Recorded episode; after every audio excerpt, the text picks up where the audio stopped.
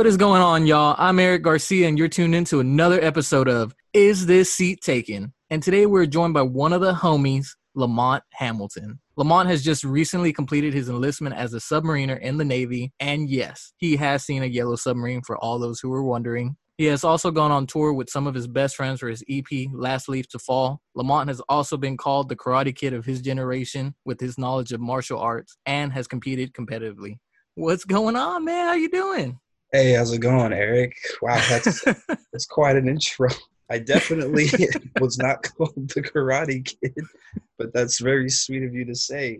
It's funny because I said that because of the story you were telling me about your your soccer persona. I definitely love telling people stories of my prestige years uh, in the rural areas of Honduras and uh, Texas when I first moved there, being called Los Zapatos, and as a kid, El Pie you know, doing these wild tricks that no one's ever thought of, you know, could be done with your feet. All of this is hypo- not hypothetical. I'm sorry, um, fabricated. but I, I started this story because whenever I was in the Navy, we visited Scotland, and soccer is really big over there. Apparently, I had no idea, and so I love doing this in public, where I would just tell grand stories so other you know others could listen in. I'd be like, you know, when I was six years old, I picked up a soccer ball, dropped it, and I had no shoes because you know, we are very poor. And I just started flicking it with my toes.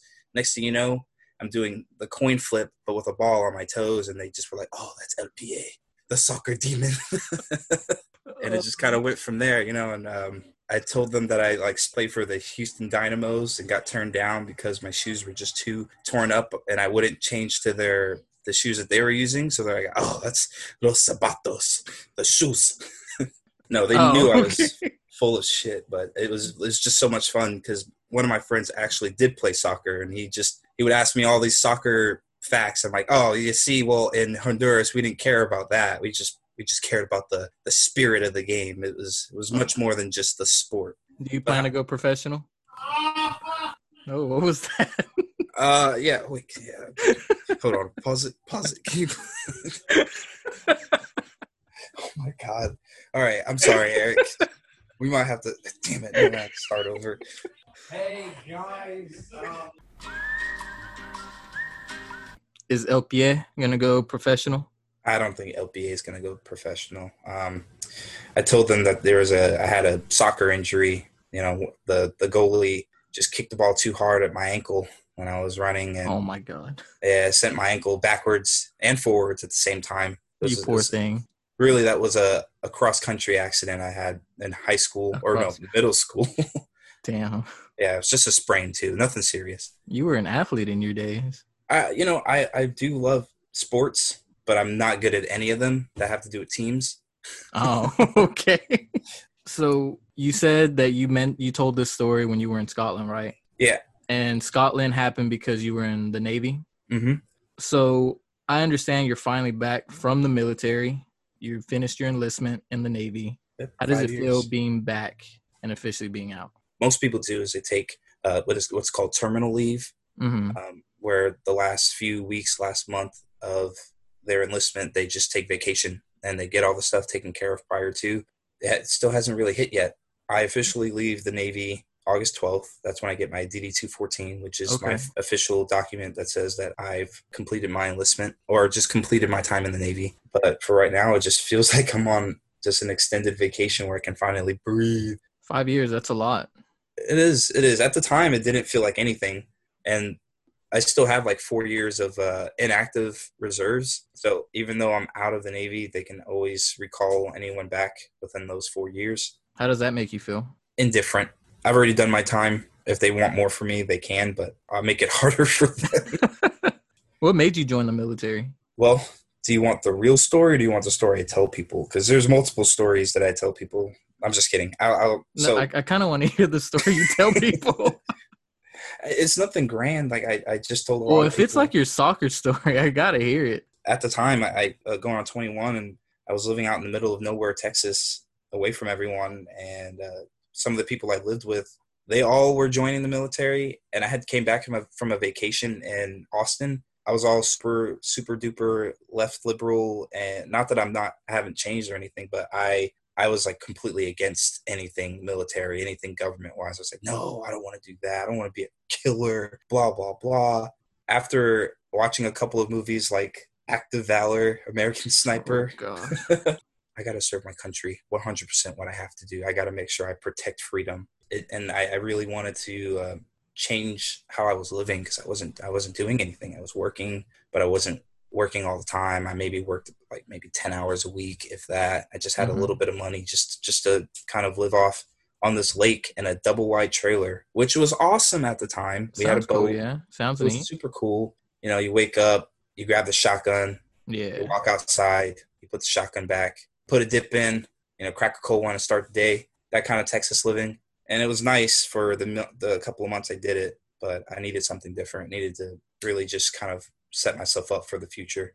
The true story is I had like went through a very very powerful breakup hmm after about a year with someone that I had been planning to live my life with at the time. Really? Um, I, yeah, I wasn't doing anything either hmm whenever I had moved. Like after the breakup, I moved to nowhere to try and get away. And I was really stressing my mom out because I wasn't doing anything. And it, it bothered me a lot because my mom, I love her to death. Shout out to Kaylani Hamilton if you're listening. She always wanted the best for me and did everything, fought tooth and nail to make sure that I had what I needed. And I felt like I was doing her a disservice. And I just needed to, I needed to make my mom proud Yeah.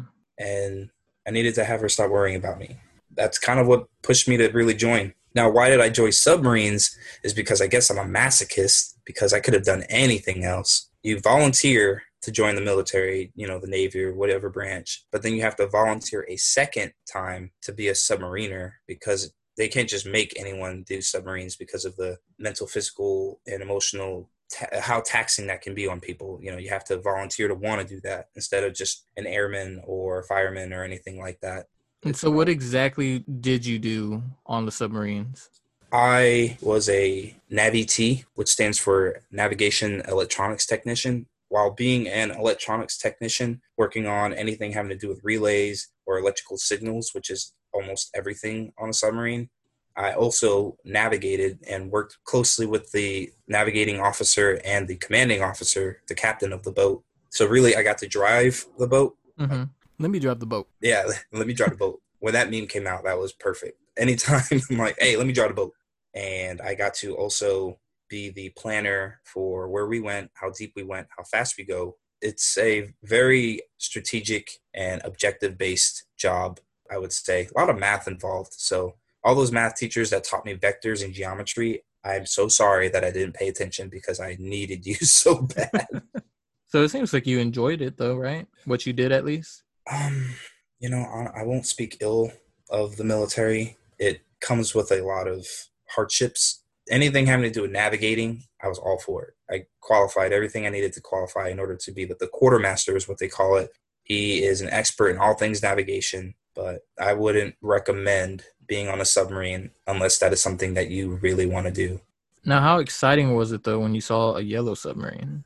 I have only said seen a yellow submarine in music videos. you um, saying it's a myth?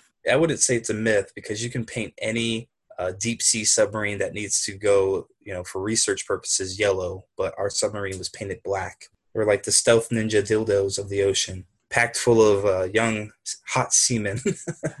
I heard a lot of those jokes while you were away. I'm sure you have. You know, what is it? Hundred sailors go down, fifty couples come back. Oh Anything my like that. god! Laughing on recycled farts, you, you name it. We make our own air and we recycle the air down there. Well, at least y'all are resourceful. Extre- extremely resourceful. A lot of pranks go on down there. Yeah, I'm sure. You got to keep yourself sane. Yeah, exactly. Uh, there's a saying that happiness can't be created or destroyed, just taken. So a lot of happiness is getting you know passed around everywhere. yeah, I bet. Did you ever see any crazy creatures? So yes and no, but I have heard tons of things because we have sonar techs that listen to the ocean, and so I've heard whales, which sound beautiful. I've heard dolphins. They take a liking to submarines and they follow us for miles at times. I've even heard fish What kind of sound do the fish make? it was weird, man. I thought it was like um like an object just kind of thrashing about in the water, but they make like a, a weird noise. Can you demonstrate for us? I, I really can't. I it would I, be I think you can. it was like clicking almost, not like the predator, but Can you click? what was that supposed to mean, Eric? Well, you know, I mean, you you have the knowledge of what fishes sound like. I just imagine you could, you know, demonstrate the sound for us. Okay, no, we're. What about Um, the whales? How did they sound? we're, like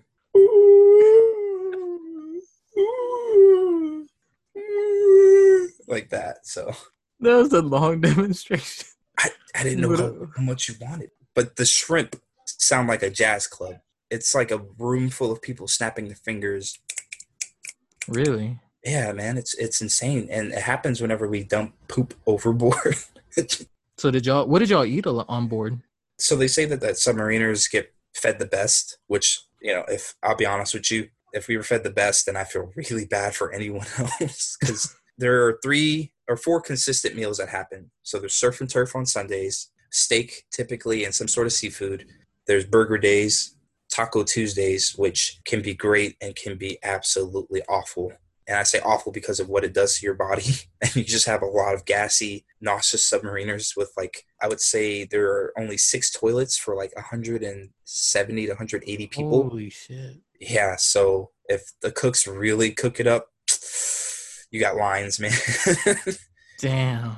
so each bathroom will have or, or head as they call it has three bathroom or three t- stalls no urinals there are no urinals on a submarine So everyone has to pop a squat. everyone has to either pop a squat or just stand up take piss one stall will typically be the, the pisser it's like a revolving door you just got people walking in and out in and out you got people brushing their teeth while people are taking a poop behind you it's it can be really like you get used to the smell of shit it's it gets that Damn. bad So you had it in your mouth. Yeah, pretty much. Or you're like you're shaving and you know someone's pooping, or you're getting a haircut. There's all three stalls with people taking a dump, and you're getting lined up and stuff, and you're like, oh god.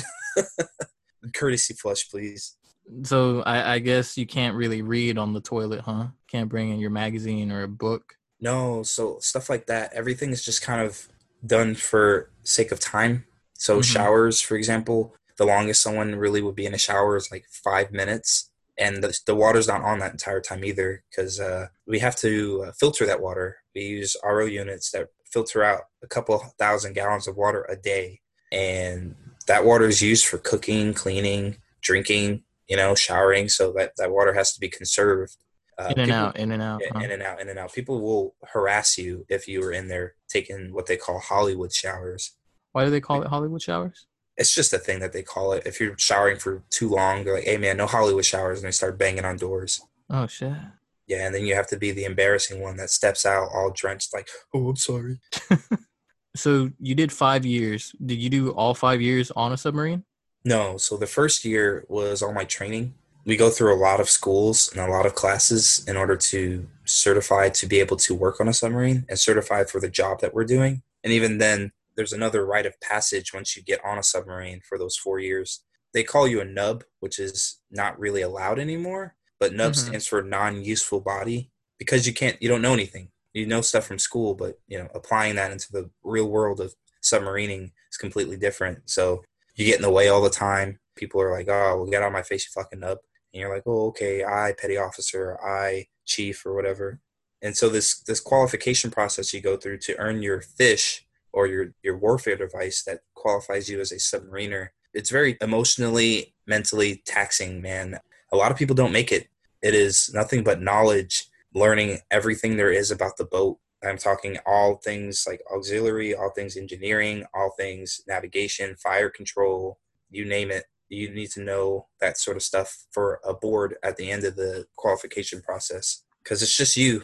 If someone were to go down and they needed you to do fight a fire or stop the flooding or anything, you can't call the fire department X hundred feet under the water. It's just mm. you and your brothers or sisters. So they depend on you. And that's why you have to be qualified and earn that warfare device for me to trust that you know what you're doing. So from your personal experience though, what would you say were the pros and cons of your experience being in the Navy? My pros would have to be that companionship and camaraderie because we're all in the suck together, you know? Some people might have a little worse depending on their position, but everyone's dealing with the strong, hard dick of the Navy, as we Mhm. call it. When if someone's getting fucked, everyone's getting fucked. Even though there are ranks involved, I, I've told officers to lick my ass because what they've said is like absolutely stupid and will get jeopardize the mission or jeopardize our safety, and that I'm not doing it. And a lot of it has to do with just common sense. And it was it was really liberating to know that my voice mattered because it's just us down there. You know, we can't call for help. If something were to happen and we sink out because we're outside of country X, it's just it's on us to get out of it. And it, that's all was really thrilling. You know, uh, I've been chased by Russians. Our boat has had to go ultra quiet, where everyone stays in their racks. No, nobody's doing anything.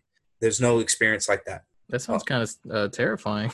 yeah, and it was like looking back, it's it, it's just those things that I I don't think I ever would have experienced if I didn't do what I did. Some cons to that would have to be leadership. Your experience on a, on a submarine all depends on your leadership and how they treat you. People treat each other. Everyone's kind of going through a lot, and a lot of people handle it differently. It sucks because even though everyone's going through the same thing and everyone's depressed or broken or just really bummed out about stuff, the first person to really speak about it is the first person to also be kind of ridiculed. You know, no one wants to admit that they are sad or just upset about stuff and that can take a lot on people. I, there have been tons of people that I know that have dropped out of the the program or just straight up gotten out of the Navy because of depression or or, or things like that. I, I've known quite a few people that have honestly committed suicide, and it, it hurts to know that that is what my job can do to people because if they felt comfortable enough to ask for help, I don't think they would have done what they did. And so, in what ways would you say then that could make it more comfortable for your fellow peers to feel like they can speak out? really, I'm not too sure myself. Did you ever find yourself in that position? Oh, a lot of times. Uh, there have been so many times that I've thought about just straight up giving up and stopping. Uh, and I've helped quite a few people myself. It, you know, I would say that if the people that are still in wanted to feel comfortable speaking about it, they have to feel comfortable with people speaking to them about it and not just kind of brushing it off or calling them a pussy and things like that because that is something so easily done. A lot of us that were in the, the submarine force just kind of made dark jokes just to kind of ease the pain, mm-hmm. but no one most of the time would really kind of delve deeper. There were a few. Dan Vastbinder, I love that man. He's a radioman. Uh, he would see past anything that I was saying and know that I was BSing and knew that something else was going on. And he would sit me aside sometimes and talk to me he was a bit of a mentor, and I really appreciated him. I myself mentored quite a few young sailors prior to me leaving for a few years. They have a program called Sea Dad CPUP. More experienced sailors would have a Sea Pup that they just showed up to the boat and they learn everything from their Sea Dad, and their Sea Dad would take care of them and make sure their qualifications are going well, make sure they're you know sleeping properly, making sure mm-hmm. that they're not doing dumb stuff out in town. Yeah, so it was like a big brother little sister program or exactly. big brother little brother. Yeah, exactly, exactly. And just like a big brother, little brother program and like college and stuff, some Sea Dads just ain't worth a damn and don't care. It really affects how the sailor gets brought up. Some Sea Dads teach their sailor to be a piece of shit, and that's how they just learn to be a piece of shit, just like their Sea Dad. And I do see some people trying, but it takes more than just a couple of outliers to make a difference, you know? Yeah. Why do you think it is that we as men, not saying that women don't have a problem expressing themselves, but there's more or less that idea that guys are so afraid to share their true emotions and how they're feeling. Why do you think that's such an issue? There's a lot going into that with how men are viewed uh, in the media. You know, my dad's always taught me that you got to be strong. You have to make sure that people don't see you as weak. And there's nothing weak about being hurt. Takes you to realize that yourself, but not everybody is on that same wavelength because we teach each other that keeping quiet and your head down about things that hurt you is the manly way of going about it with which in reality just means that you're just going to lash out in some sort of other way that's very unhealthy you know drinking drugs mm-hmm. uh, treating your peers and your your close ones like crap you know a lot of people in the navy men especially go through divorces or some sort of like family domestic abuse type stuff because they don't talk about their feelings or they, they just hold it all in and, and treat it with alcoholism or some sort of escapism that doesn't fight the problem. Is that an issue in the military where you probably have seen a lot of your peers maybe disconnect from either family or relationships, being so far away from it, each other? I, I would assume. Oh, Almost definitely, and the, you you really get the the real person when you're out at sea with each other and there are no barriers. You know, everyone after a while their walls are broken down and just kind of just talking. You'll talk to people for hours and hours and hours and realize, you know, that there's something wrong, but they have no intentions of really fixing it. Mm-hmm. I wouldn't say that the resources aren't available, but there aren't the right resources that we need. It's going to take more time, I feel like, for our generation to kind of accept that as men, we can do things that aren't considered manly and still feel comfortable with it. I mean, hell, I want a flower crown. I don't know why. I think flowers are pretty. Flowers I are think- pretty. They, I think they're they're beautiful, and I think I would look great in a flower crown. But if I walked around with a flower crown, I'm sure I would get more than enough looks and someone telling me that I look dumb. I think that's silly. I think you would look beautiful in a flower crown as well. Fuck yeah, fucking but I totally get it though. Me as myself, I'm not really too scared to express myself because I ain't scared to cry, man. If I'm upset, I'm gonna fucking cry. If I want to talk about some shit that's making me feel sad, well then if I have a, a close friend that's available, of course I'm a vent. I'm not gonna hold it in.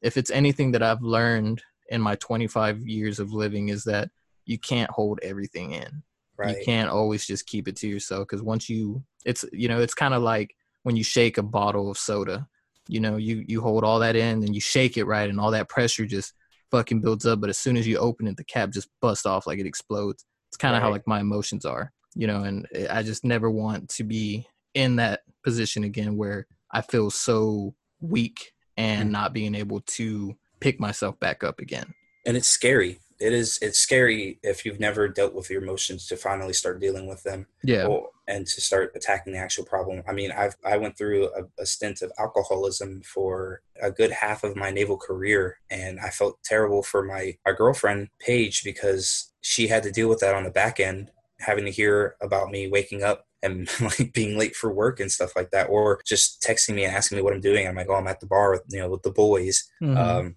and, you know, she'd be like, "Well, you're at the bar with the boys the last couple of days." I'm like, uh, "Yeah," and I'm still at the bar with the boys. Is that a problem?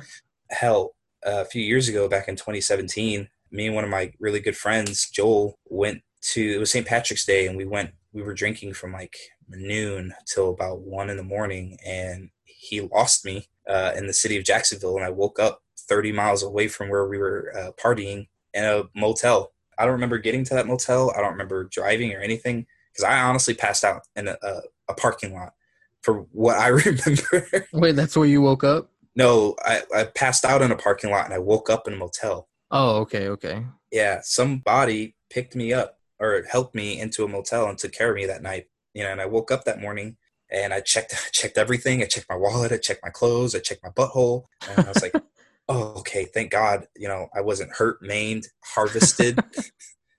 None of my money was stolen. This just this person took care of me. And when I found out who the person was, it, it was a sex worker that frequented that hotel. Wow. the front yeah the front desk lady said that la- lady that picked me up was concerned for my health and well-being took yeah. me- took me in for the night. so. yeah. I was like oh my god did i pay for that? I was like no i my i don't have any i have all my money. I, just some caring soul. Samaritan. Yeah. just took care of me. They probably saw my wallet and were like oh this poor young man. I need to help him out Dang, man. That's a wild story right there. I, I don't think I've ever story. had a a moment like that. I will say I did go to a party back in college where one of our fellow peers, I guess, I, I wouldn't really consider him my friend. He was a friend of my friend. He had drank so much and we lost him like midnight around the time we were out and he called us or he called my other buddy the following day and he said he had passed out in a field.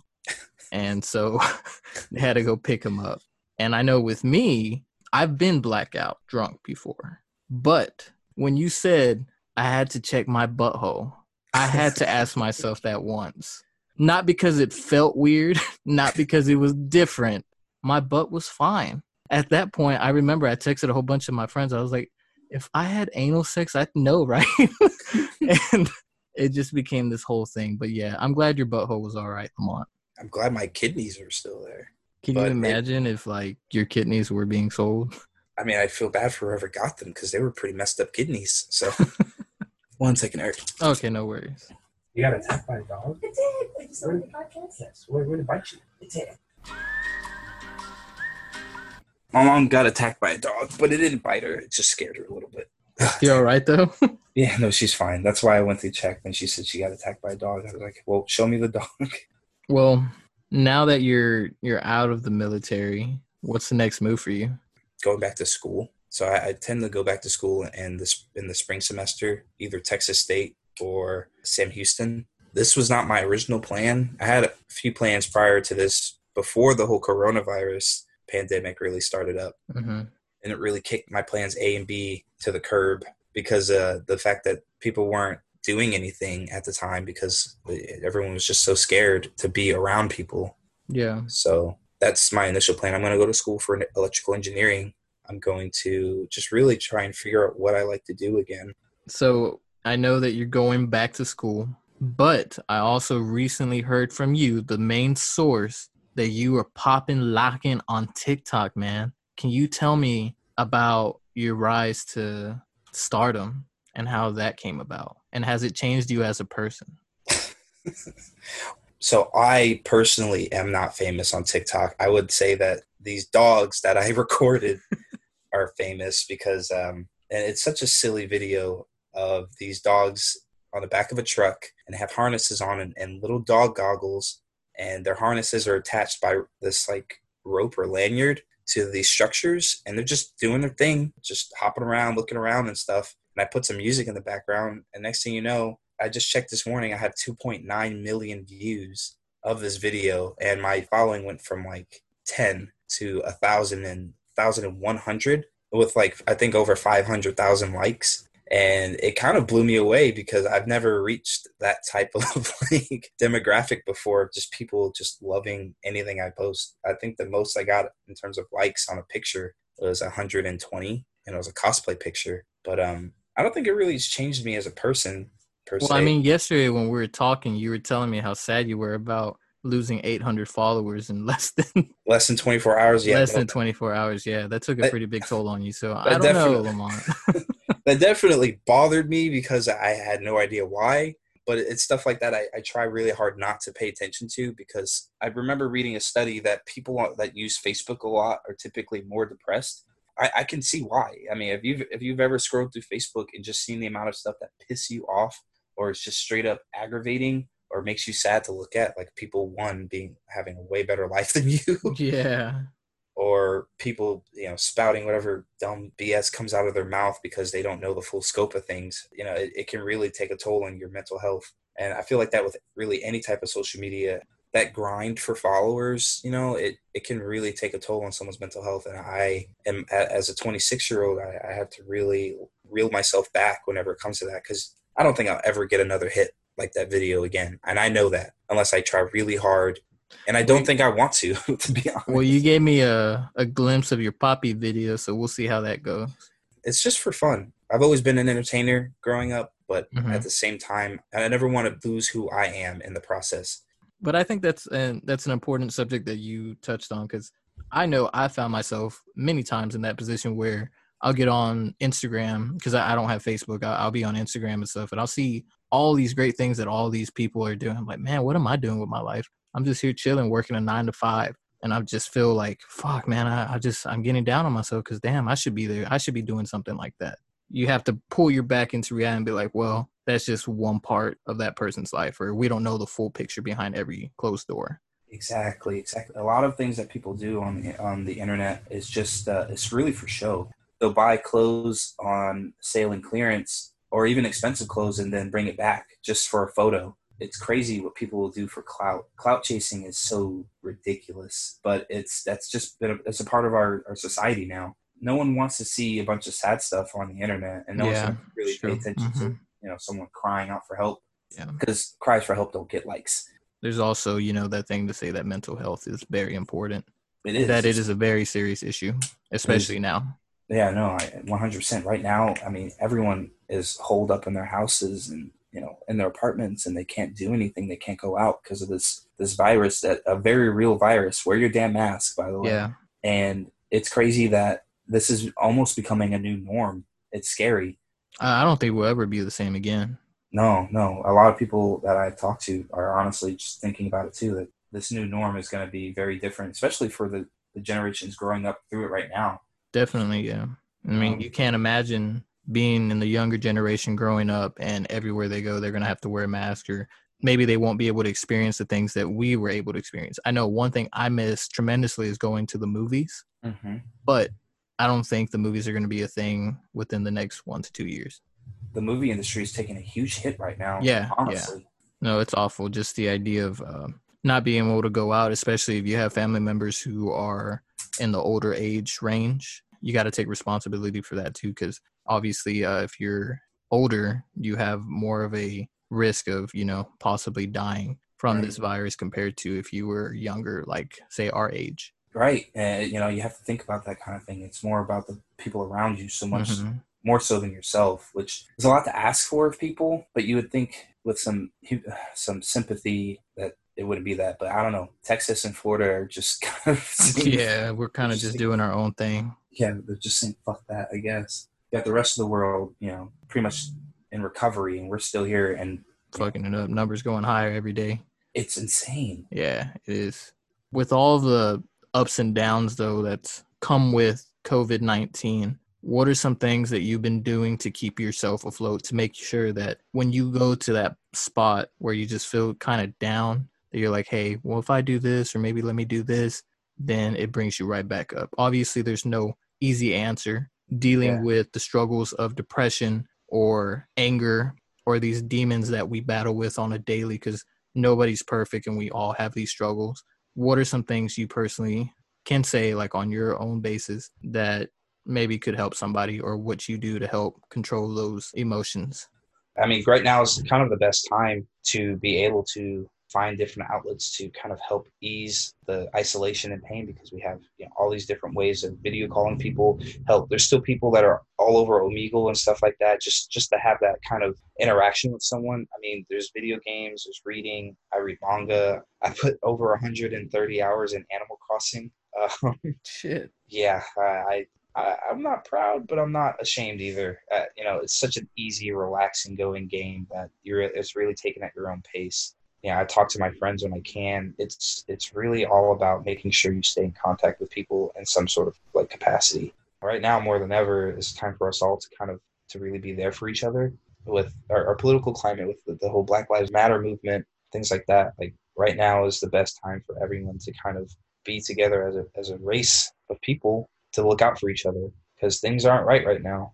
definitely i think one of the biggest things that anyone can do in whatever situation is just trying to stay busy find a hobby find an exercise and then find something that can make you money Exercise is definitely important. exercise is very important yeah definitely give you a nice reset on just how you feel mentally. Even if you can't go out to like a gym or anything, there's some home exercises you can do.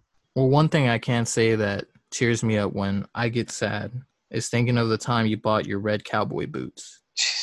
And I think about you because I remember the episode of How I Met Your Mother when Ted Mosby buys his red cowboy boots and he always says, pulling them off.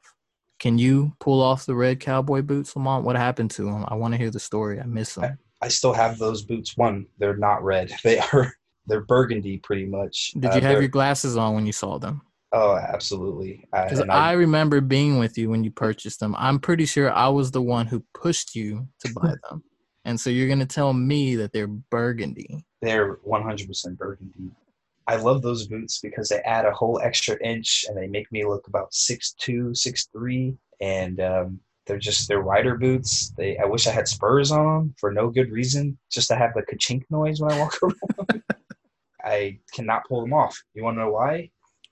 Why? Uh, because the entire time I lived in Texas with those boots, I had been wearing them absolutely the wrong way. I think it was our mutual friend Joel that told me the way I'm supposed to wear them is I'm supposed to stick my jeans inside of them. Oh, God, douchebag. Yeah, well, uh, hello, Earth to me. I'm not from here, uh, so I'm walking around Kroger and Walmart Wha- with all cowboyed up, got a fat dip in. I don't even like the dip, but I'm trying to look the look. And mm-hmm. I got my jeans tucked in my boots, and some old man walks up to me and was like, "You look like a goat fucker." I was Oh, like, my "Ex- God. excuse me? He said, got your jeans all tucked in in your boots, trying to show off. you fuck goats in them boots? Like, oh, my, oh my God. I've been doing this wrong for three years. what, what did you say then? I couldn't say anything. I mean, you know, I don't, I don't fuck goats, but I, you I hope I- not. But I, He, he caught caught me you out the words.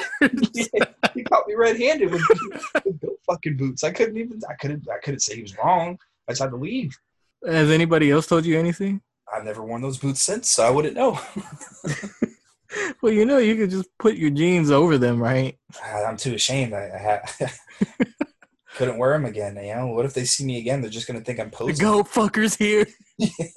When I lived in the middle of nowhere, Texas, and I'm wearing these boots, thinking I'm fitting in, I'm actually standing out even more because I'm a I'm a black man in the middle of you know nowhere, Texas. I don't belong out there. Like I don't listen to country music. I don't really like dipping. I didn't shoot guns or, or hunt or any of that stuff or, or ride four wheelers. Well, um, I remember you wearing your boots and stuff, and you could pull them off, man. I think you just have to go back and reopen that traumatic experience and just accept it and move on and know that, you know, if you fucked a goat once or twice, it's fucked up, but, you know, you move past it.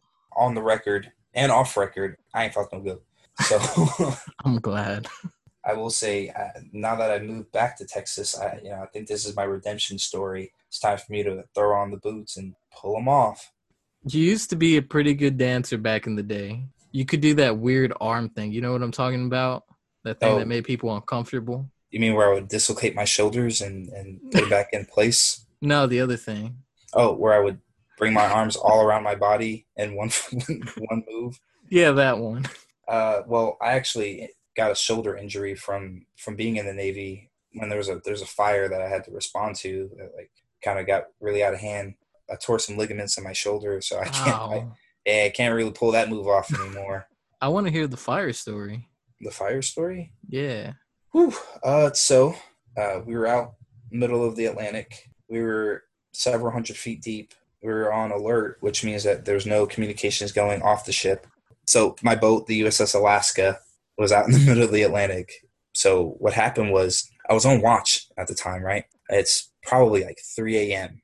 Most people are asleep other than the essential watch standers. Each person stands an eight hour watch a day and then the other eight hours is maintenance and the other eight hours is sleep or whatever you want to do. It's 3 a.m. and we just hear over the emergency circuit, emergency report, emergency report, and then it cuts out and it cuts back in again. And all you hear is a bunch of screaming, shouting. It was crazy. It sounded like a murder scene, but with several people.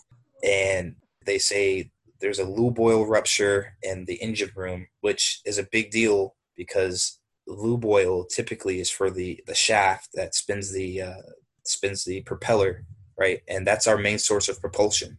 If that ruptures, that means that either the shaft that's spinning isn't being lubricated. If it spins for longer than a few minutes, can heat up so fast that it can melt through the boat. They have to shut the the propeller and shaft off, which means that we we can't go anywhere, which means we, we would sink out. So it's a compound problem. And once they did that emergency report, I got up and started sprinting back there with a bunch of people. And you can feel the, the weight of the submarine as it starts to shift down because of the fact we're not going anywhere. We're just kind of sinking out. The lube oil is spitting everywhere. It's hot as hell because it, it's under so much pressure. The problem with that is that if you're not back there and able to secure and isolate the, the rupture, two things can happen. One, the heat from all that can ignite and there's oil everywhere. So that just means the whole room will set ablaze. Or two, it can atomize and everyone can breathe that in and it gets in your lungs and it'll make you drown just from breathing. So we secured everything, but there was a small fire that popped up because of it. And we were trying to make sure it wouldn't spread everywhere. And so when I was getting back there, I was wearing these stupid fucking vans, van skate highs, my favorite vans, have no traction with oil. And I slipped and almost fell about 20 feet and grabbed onto a, a ladder rung as I was falling. And it Fuck. pulled, pulled my shoulder. And at the time, I, I remember screaming yeah, I'm sure. because it hurt so bad. But uh, adrenaline kicked in because I still remember my situation right now is I have to fucking save the boat with my comrades. And I just kind of kept doing what I had to do. But afterwards, man, I could barely shower, I could barely wash myself. It was my right arm, so I couldn't eat right. I had to use my left hand to eat. Like my shoulder was completely fucked up. How long did it take to, to heal? Really, honestly, still hasn't fully healed. They didn't take very good care of me, my guy. They Yeah. It took them 10 months to put me in some sort of re- rehabilitation. Uh, it wasn't easy. Do you still have your hip hop abs at least? I have the DVD with uh, what's his name? That's his name. Old Shaun T. He's a revolutionary. If you ain't doing hip hop abs in the morning, you fucked up. I'll just put What? it out there. Can you uh, explain what hip hop abs are? So back in the in the early 2000s, uh, this guy named Shaun T made this program called Hip Hop Abs, and I'd see the commercial all the time. I told my mom, "This is the new workout we got to do," and she ordered the DVDs, and it shows up, and it's this really, really fit light skinned black dude with that's bald. I think the video is really meant for women because he is flirting with you throughout the whole video, and he's just telling you like how great you look, and you know. Well, that sounds very motivating, though. it was super motivating, but he's giving you these eyes, you know, those like fuck you eyes, and it's like, oof. All right, Shaun T. There's an option where in the DVD where you can turn up the music louder, so you can't hear his voice, and so I, I always chose that option. And I had really nice abs for most of my high school life and bit of college. So I don't care so much about being cut as I do about kind of just being able to perform. Are abs as big as a deal as people make them out to be? I don't think so anymore. I was gonna say dad bods are just kind of in. Have they always been in? No, I would say they've been in since like maybe 2012. Mm, Because the dad bod says a lot about you. It says that you work out a little bit, uh, so you're taking care of yourself. hmm I mean, you're not a slob, you're not fat. Nothing wrong with being fat. There's something wrong about with being unhealthy, Yeah. In my opinion. It, it says a lot about people. I remember I watched this YouTube video and I was like, you know, it really puts things in perspective because it. You watched the video that explained dad bods? Yeah, it was just it was this parody video of this guy that works out a lot. Uh, Bro Science. Mm. Bro Science. That guy's hilarious. I can't, his name's Dom. He hates dad bods, but he appreciates what they are. At least I hope he does, because I have one. Was dating for you hard in the military? Yeah, yeah, it was probably way harder than it ever needed to be, because my job just made things very unpredictable, and a lot of people don't like that. A lot of people like something consistent, stable, and having an unpredictable schedule really put a strain on my relationships. Um, this one girl that I dated for a year, uh, she joined the Marines actually. At I get, she was such a trooper because she went through everything with me. Whenever things got really hard, she just stuck through. She would come see me at my base like two hours prior to getting out, just in case I got off early because I didn't have my phone at work. So sometimes I get off early, sometimes I get off really late. And so sometimes she would have to wait in that parking lot for me for like an hour, hour and a half, two hours. And then I'd text her like, hey, I just got out. And I'd see her and she's all sad, like, I've been waiting for you. Damn. I really appreciated that. My girlfriend, Paige, she dealt through a lot of the initial pains of being in the military 'cause it was new to both of us and it was a long distance relationship. And that was just tough because we were we had a time difference. There was just some nights where I, I could talk for maybe like 15, 20 minutes prior to going to sleep because I had to go to work the next day. And that was it. That's all she heard from me for that entire day with, was for 15, 20 minutes. And I've had people break up with me because the the going just got too tough for them. And i don't i never blamed a single person for not wanting to deal with my job and me.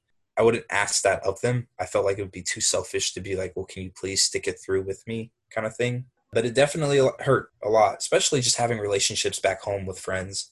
That was the hardest for me was spending hundreds of dollars to come home to people that were too busy to hang out with me. But it wasn't easy. It wasn't yeah, easy. I'm sure. I want to ask El Pie, do you enjoy coconuts? yeah coconut rum Now, have you heard the coconut story? i don't believe i have what's it about I'm going to tell you a tale about a coconut. And this coconut happens to be on the Today I Fucked Up subreddit, and it is a classic. I was like, you know what? I'm going to tell Lamont this story and see if he's going to still want a coconut afterwards. Or maybe he's had the same idea. so I'm going to read this story to you. And since you've never heard it before, it should be good because it's going to be an initial reaction. So I'm going to read it to you and I'm going to I want to hear your thoughts on it, all right? all right This today I fucked up didn't happen today, but quite a few years back. For obvious reasons, I'm using a throwaway account as my family knows my main Reddit username. Around eight years back, I lived in northern Mozambique, a coastal southern African country with a quite warm climate. My mother at the time was going through a health nut phase and only buying foods she deemed healthy enough. One of these was coconuts. She would buy several coconuts a week to use in the food from the local market. Anyway, being a horny teenager, I fapped in irregular intervals. Unfortunately, there were some severely stressful examinations coming up for me, and as such, my fapping reached a higher peak than usual, and I was feeling pretty sexually frustrated. Jesus. One day, I hear that my mother's going to be out for pretty much the entire afternoon. Horny me decides that it would be a fantastic idea to fuck a coconut. Honestly, to this day, I can't fathom why I thought that would be a good idea, but my train of thought back then was clearly somewhat clogged. I ended up grabbing the coconut drill and through 20 minutes of concerted effort, end up creating a hole large enough for me to stick my porker into. I decided to require some lube and grab the nearest slippery thing, some butter, before shoving it into the coconut, followed shortly by my meat. I fuck the coconut and it actually feels pretty damn good. So I blow my load, shove the coconut under my bed, and continue about my day. For the next week, the coconut is my savior. Whenever I want to get off, I simply take it out and fuck it in its delightfully tight hole, made better each time by accumulating volumes of semen, you know that, Lamont, and butter acting as a lubricant. It's heaven. Now, before I continue, I'd best mention that at the time, our area was experiencing quite humid, muggy weather, exacerbated an already existing fly problem. Disgustingly fat, bloated flies were commonly found around our house, and that the exterminators couldn't really do anything because it was a localized area problem that would go away in the winter.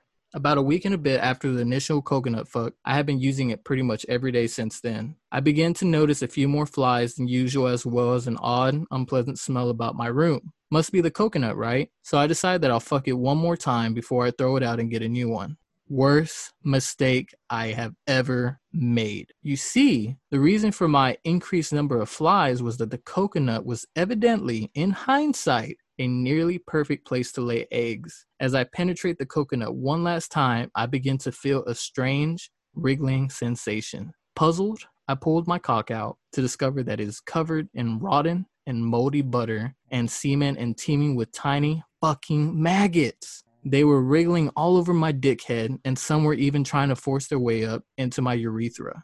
I screamed and threw the coconut against the wall, which made the situation worse by spilling the content. Hours of vigorous hours of vigorous cock scrubbing, vomiting, and cleaning, the remnants were spent reflecting on what the fuck I was doing with my life. Never again. Never again. Oh god, that's like a 4chan story. That's like almost what you read on that site. Oh god.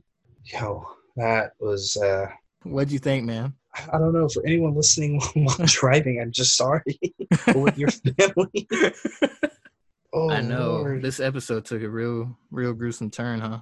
Yeah, I'm loving it though. Um, yeah, I, I love this story just because it's fucking wild. But I also think when I think about this coconut story, I think about I think it's a grapefruit. Remember when grapefruits were a thing? oh, the grapefruit chick. Yeah, Yeah, I'm thinking of it, the avocado girl. the avocado girl. Yeah, there's a local girl in our area uh, that went to Our a high area. school. Yeah, right.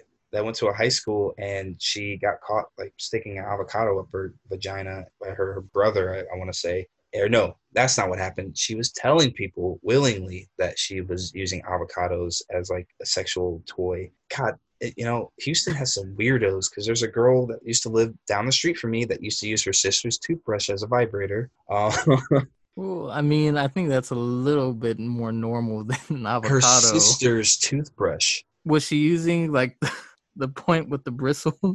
I don't know, but it like it still is like her sister's toothbrush. That is true, yeah, but I guess I shouldn't be trying to defend. There's a girl that we used to go to our school who had a sister. She would put kibbles and bits on her vagina to have her dog. Kibbles and bits? Yeah, to have her dog eat it off, and her nickname was Kibbles and Bits. Oh my god. And Yeah, you think my coconut story is bad? yeah, I do actually. I think that's the absolute worst thing I've heard today. Oh, today at least. Yeah, today. this week's a long week, so we'll see. It is very true. Have you ever experimented with a, a fruit? No, Do you ever plan to? Absolutely. Especially like not using any of that grapefruit crap. Yeah, s- uh, It looks like it would Like- sting. citric acid yeah yeast infection citric acid it's to sting it's to create problems you're throwing off your ph balance important things you're talking about. Get out of here. People are to be turning off my episode at this point. This has turned really nasty, Lamont. Probably. I mean, I'll listen to it. I, I guess I knew what was going to happen when I read the coconut story to you. However, your reaction was a lot more different than I expected it to be. I mean, I told you those other three stories. yeah, that's good enough because I didn't know about any of that, man. That's uh, that's crazy. yeah. Well, I was gonna say like it's weird how I just hear stuff all the time. I don't know what it is with people telling me just crazy stories, but they people love telling me some wild stuff, and I'm like, ooh, tell me more. Well, let's take a quick turn, man. We've discussed a lot of things, and they've obviously been a lot of different topics. But with your future still ahead of you, man, you've experienced a lot, and obviously you still have a lot to experience. From your time in the military to now your time about to embark on your next adventure. What is the next step for Lamont Hamilton? What is your end goal? I think my end goal would honestly have to be just making sure that I do right by the people that cared about me throughout my entire time being in Texas. Texas has given me so many different opportunities and people to meet. So I'm hoping that at the end of my lifespan, people will look back and at least know of me that I, I touched them in some sort of way emotionally and mentally and that I was there for them when they needed somebody because that's all I really care about is being there for the people that need someone.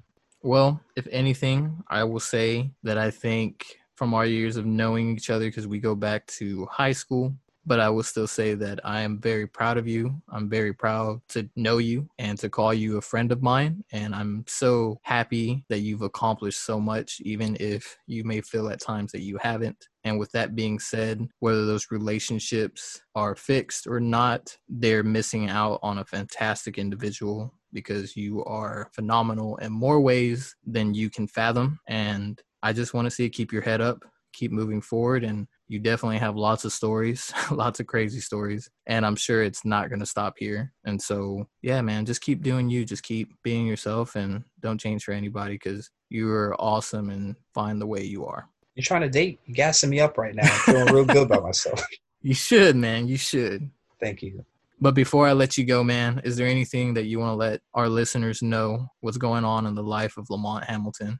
Well, for one, I want to thank you tremendously for allowing me to be on your, your podcast. Um, this is awesome. And yeah, so you can follow me on Instagram at Bully Hunter. Uh, that's with a V instead of a U for bully. I have a TikTok account that went a bit viral. Uh, that is Those Sad Boys. And I would say, in the great words of Toby Lou, Oh, shit. just keep going. Just keep going. Just keep, keep going. Well, thank you so much, Lamont, for coming on the show today. It's always a pleasure catching up with you. And to all my listeners from Ireland and in the US, thank you so much for tuning in. It truly means the world to me. And I hope wherever you're at that you're just being safe, you're kicking ass. I'm Eric Garcia, and I will catch you guys on the next episode of Is This Seat Taken? Laters.